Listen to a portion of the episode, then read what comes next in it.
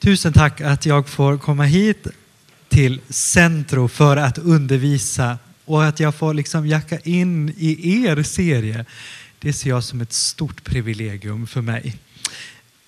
Och vi från Johannebergs församlingssida är så tacksamma att just ni är här i församlingshemmet i Johannebergs kyrkan.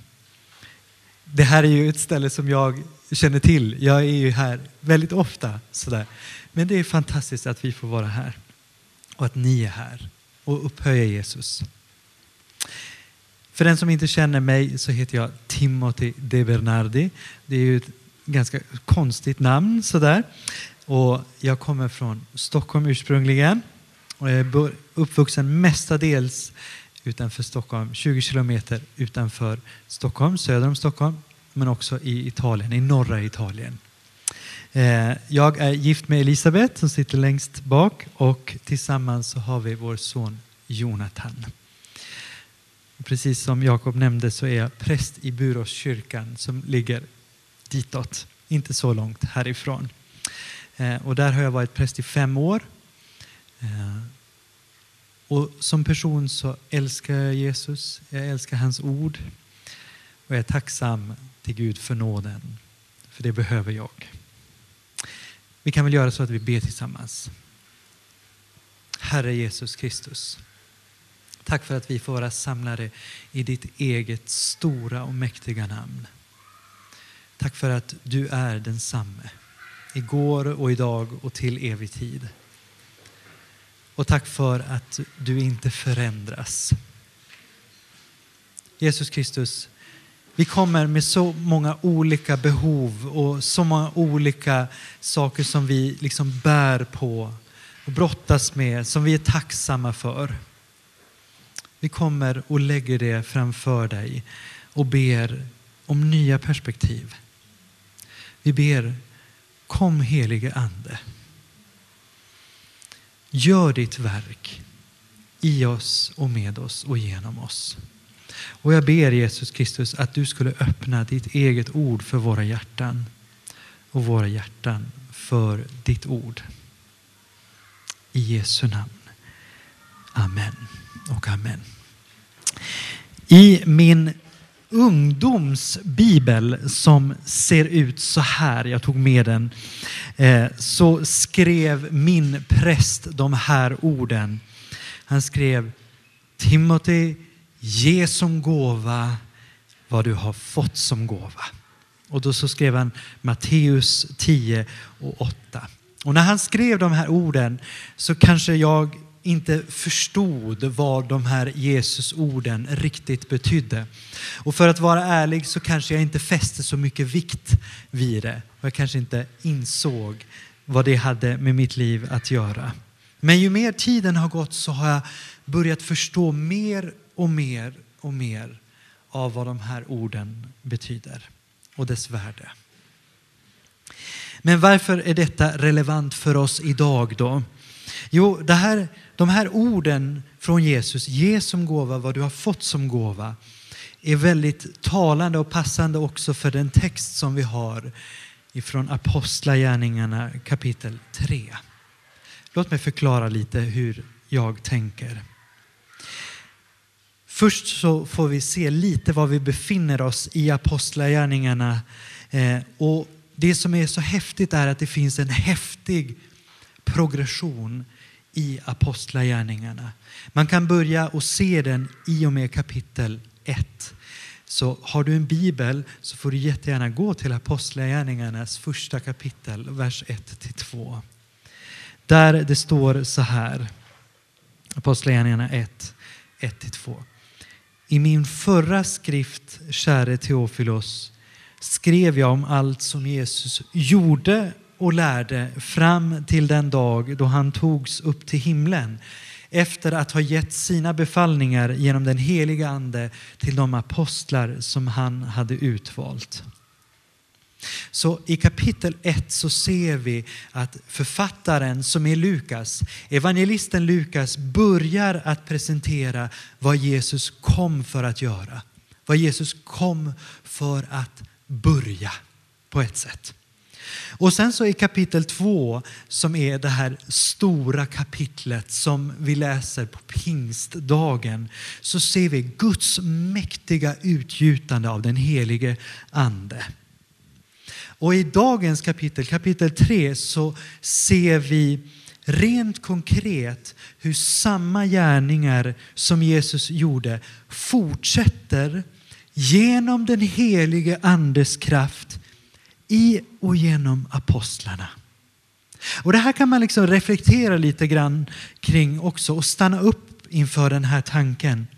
Jesus började sitt verk på jorden. Han predikar, han befriar människor, han helar.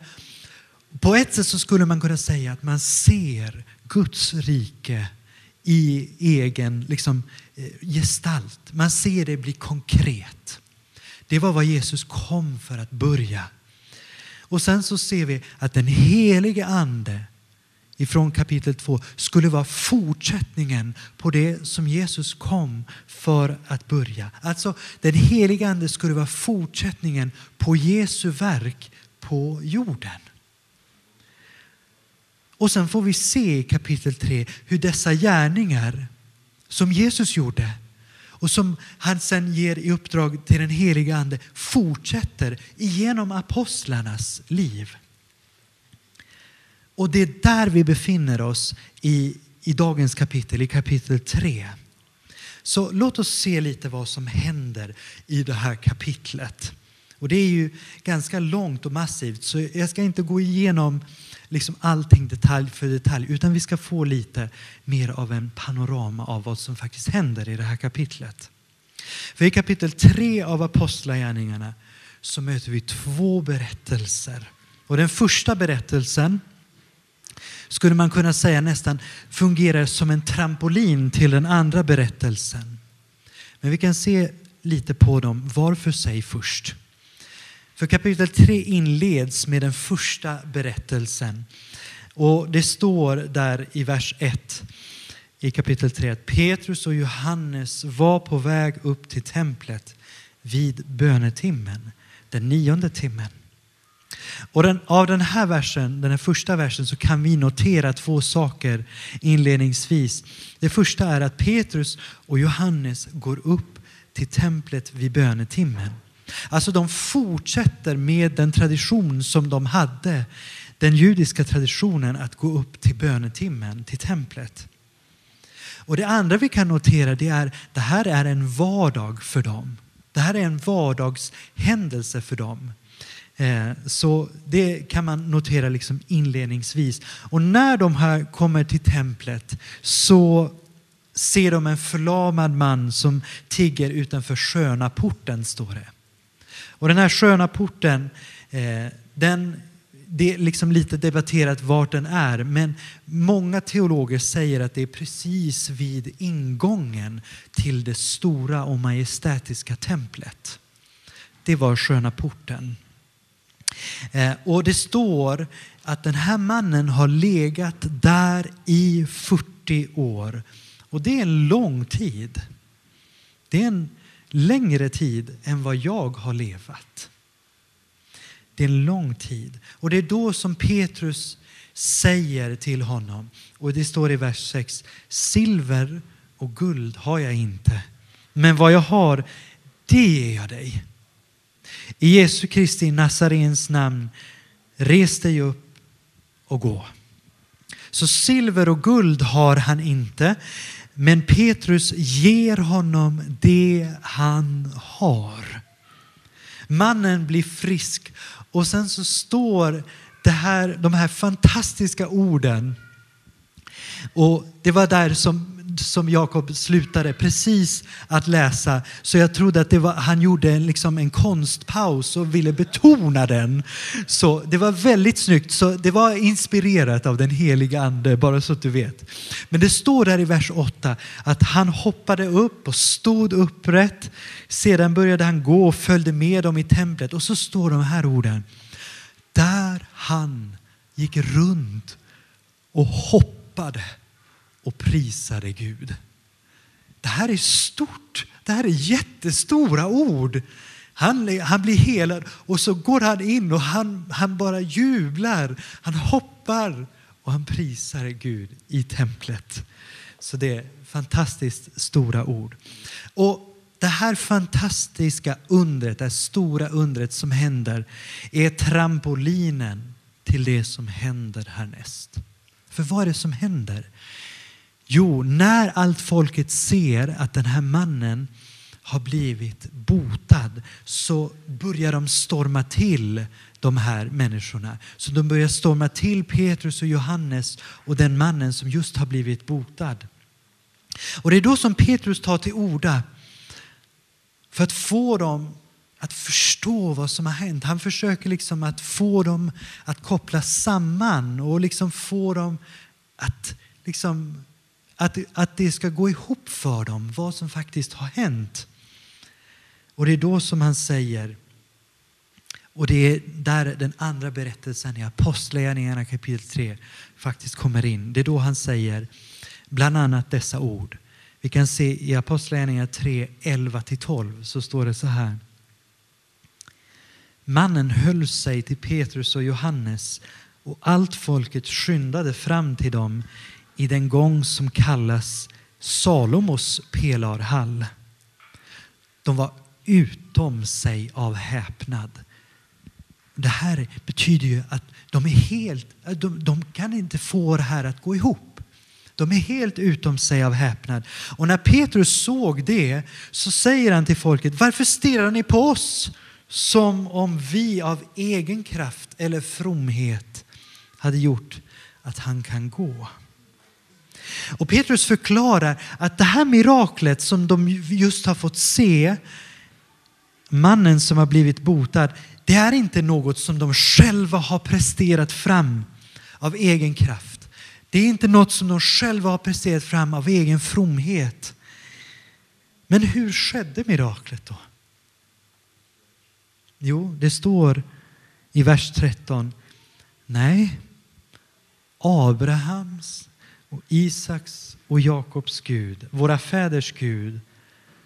Och sen så kan vi se vad som står här. har förhärligat sin tjänare Jesus. Och om man stryker under i sina biblar eller ringar in eller någonting sådär så får man jättegärna göra det också. Har förhärligat sin tjänare Jesus. Och när jag läste de här orden så kom jag att tänka på när man är på teater så kanske man känner till den stunden när alla ljus släcks och det finns bara en strålkastare på en enda skådespelare. Känner ni till det? Allt annat är mörkt och det är bara en som syns. Och på samma sätt gör Petrus i den här texten. Han riktar strålkastarljuset inte mot sig själv utan mot Jesus. Han har förhärligat sin tjänare Jesus och det är så som det här miraklet har hänt. Jesus är svaret. Det lär vi oss i söndagsskolan redan.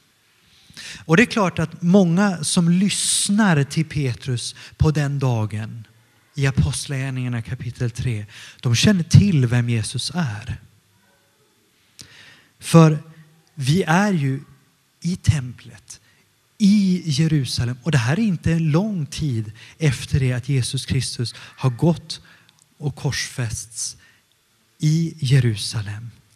Och när Jesus rider in i, palm, eh, i Jerusalem på palmsöndagen så står det så här. Matteus 21 och 10 säger när han, alltså Jesus, drog in i Jerusalem kom hela staden i rörelse. Hela Jerusalem var i rörelse. Så det är klart att de kände till vem Jesus var. Det här var ju bara en kort tid efter att Jesus hade gått döden till mötes på ett kors. Och detta plockar Petrus upp i sin predikan till dem. När han säger att ni har utlämnat Jesus Ni har förnekat Jesus.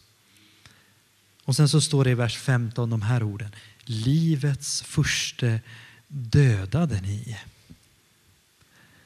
Och de här orden som vi kan tycka är väldigt liksom, ja, kraftfulla och lite för starka så här, de har använts emot det judiska folket många gånger förut. Men egentligen så kan vi säga att vi alla står där som skyldiga till att Jesus behövde dö. Varför det? Jo, på grund av vår synd. Så vi får inte vara så snara till att peka ut någon speciell grupp, utan vi står där allihopa. Men vad säger Petrus att de ska göra då? Jo, han säger i vers 19 till 20 så här. Ångra er därför och vänd om så att era synder blir utplånade och tider av nytt liv kommer från Herrens ansikte och han sänder Messias som är bestämd för er, nämligen Jesus. Petrus han kommer med ett klart och tydligt omvändelsebudskap. Han säger vänd om. Och när vi hör det här ordet omvändelse så kanske vi tänker på hårda eller dömande ord. Men det som är huvudärendet för Petrus, det som han vill liksom betona och liksom, liksom säga med emfas, det är att han vill visa var livet finns någonstans. Vart finns livet? I Jesus. Omvänd dig till Jesus. Det är det som Petrus säger. Det är det som Petrus vill betona. Så de här två berättelserna, det är vad kapitel 3 tar upp och berör. Och om man skulle ge ett liksom helikopterperspektiv på vad handlar då kapitel 3 i Apostlagärningarna om? Då så skulle man kunna säga att det dels handlar om helande, att det handlar om helande av en sjuk man. Och det blir sedan språngbrädan till en frimodig förkunnelse av evangeliet. Helandet och frimodig förkunnelse av evangeliet. Och här vill jag göra en liten parentes här. För det är så intressant att när man ser på kyrkans historia, speciellt den här, den här senaste kyrkans historia, de senaste hundra åren, så kan man se att man har betonat det ena framför det andra. Vad menar jag? Jo, antingen så kanske man har fokuserat extremt mycket på miraklerna, på helandena, på undren. Men tagit ganska lätt på förkunnelsen om omvändelse och tro. Eller så har man fallit i precis det andra diket där man har fokuserat mestadels på förkunnelsen om tro, omvändelse. Men sen så kanske man har tagit lite lättare på det här med miraklerna. Man har inte betonat det lika mycket. Men ser vi vad som händer i Apostlagärningarna kapitel 3. Där kombinerar Petrus de här båda på ett mästerligt sätt. De exkluderar inte varandra de är två stycken uttryck av samme Jesus, samme helige Ande. Men det är nog som reformatorn Martin Luther sa när han sa att historien det är som en berusad man på en häst. När han faller av på vänster sida så hinner han inte ens ta sig upp igen förrän han ramlar på höger sida. Och den tendensen finns och ser vi i kyrkohistorien. Men vi får se att Petrus kombinerar dessa båda eftersom det är ett uttryck av Jesus. Men hur ska då den här texten tillämpas idag, år 2024? För det kan upplevas, jag vet inte om du håller med mig, att våra liv, våra vardagliga liv ser väldigt olika ut från den vardag som Petrus och Johannes levde i. Där de går till templet vid bönetimmen. Hur ser våra liv ut då? Jo, många lever fragmentariska liv. Liv som innehåller slitningar, stress och press. Vi lever också i en tid av höghastighet, mobiltelefoner och konstant uppkoppling. Och jag säger inte att det, här är, att det är något fel med de här sakerna. Men det känns väldigt långt från den verklighet som Petrus och Johannes levde i när de går upp till templet vid bönetimmen. Och ändå så är det många av oss som mitt i de vardagliga bestyren lever med en känsla och en längtan att man vill göra något för Gud. Att man vill leva apostlagärningarna idag. Eller vad säger ni? I alla fall om jag ser på mitt liv så finns det en längtan efter det. Och jag tror att en nyckel i att förstå tillämpningen av den här texten är att koppla samman med det vi sa i början. För det vi ser händer i dagens kapitel, i kapitel 3 av Apostlagärningarna, är hur samma gärningar som Jesus gjorde fortsätter genom den helige Ande i och genom apostlarnas liv. Och här kan vi se en direkt tillämpning för att den helige Ande är densamme idag. Samme helige Ande vill göra Jesu verk synliga idag med. Idag, år 2024, i februari, så är det den helige Ande som vill fortsätta Jesu verk i och genom ditt och mitt liv. Det är inte du och jag som fortsätter Jesu verk. Det är anden som fortsätter Guds verk. Men han vill göra det i och genom oss. Men vad är det då jag ska göra? Kanske man frågar. Vad är det då jag ska göra? Ska jag gå ut och göra det som apostlarna gjorde?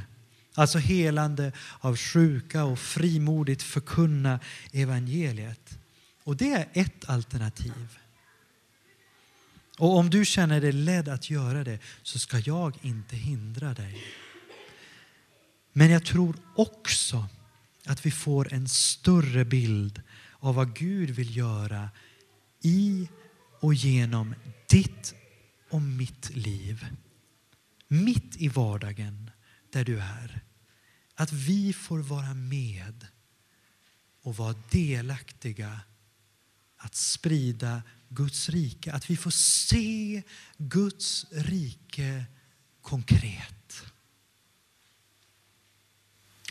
När jag förberedde den här undervisningen så stötte jag på ett citat av den amerikanske pastorn och teologen Henry Blackaby.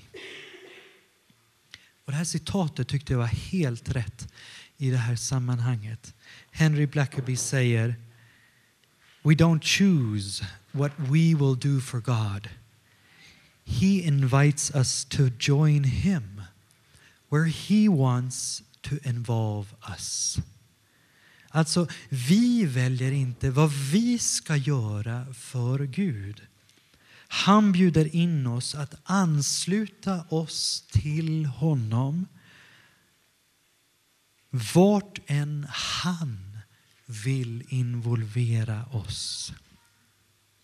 Så i våra liv, i ditt och mitt liv får vi vara med och upptäcka den allra största gåvan som finns. Gåvan som är Jesus Kristus.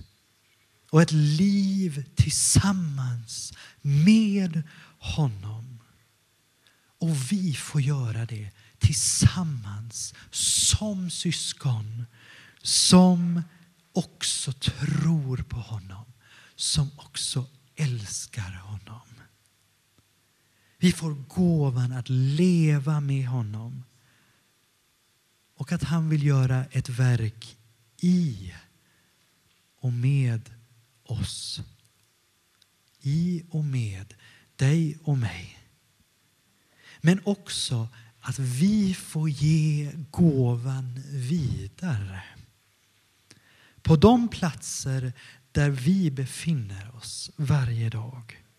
Att Gud på ett sätt får verka genom oss. Att Gud får verka genom dig och mig. Att det vi har tagit emot får spilla över på de som är omkring oss.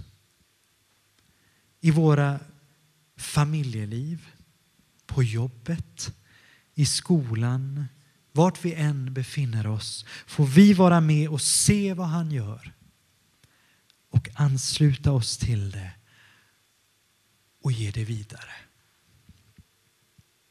Och det är så enkelt att det blir flummigt och okonkret när det gäller de här sakerna.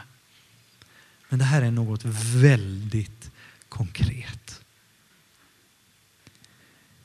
Till kollegan som just fick ett negativt besked kan du vara med och be för den personen och ge vidare vad du har fått som gåva. Till den där släktingen som kanske brottas med ett beroende av något slag. Kan du kanske få vara med och sprida Guds rike? Eller i familjen. Kanske en familj som bråkar och strider. Får vi vara med och ge frid. Jag vet att ni använder er mycket av alfa och det är också ett av de områdena där man får ge vidare av det man har fått. Så den här dagen i februari så får du och jag komma tillbaka till den allra, allra största gåvan som är ett liv i gemenskap med Jesus Kristus. Och vi får låta det spilla över på dem som är runt omkring oss. Vare sig det är i vår familj, på vår skola, på vårt jobb eller vart vi än befinner oss. Ge som gåva vad du har fått som gåva.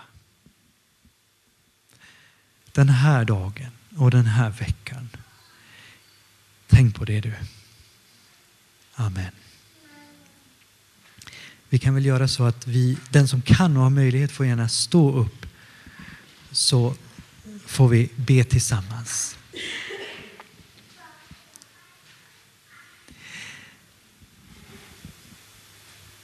Vi ber om helig Ande. Helig Ande, kom.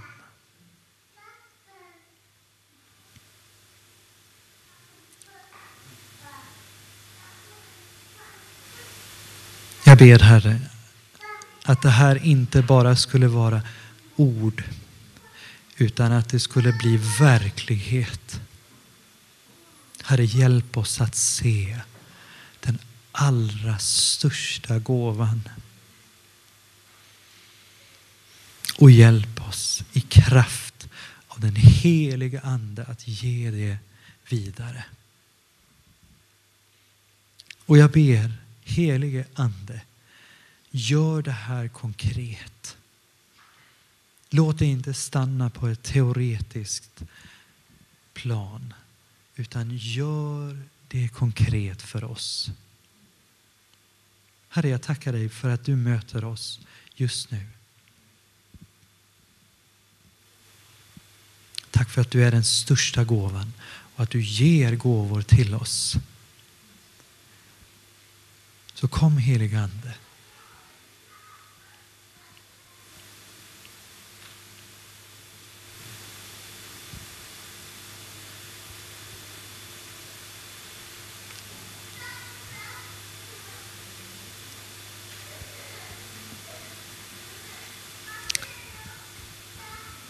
Herre, tack för att vi får be om helande. Vi ber i det mäktiga, mäktiga namnet Jesus och vi ger dig all ära.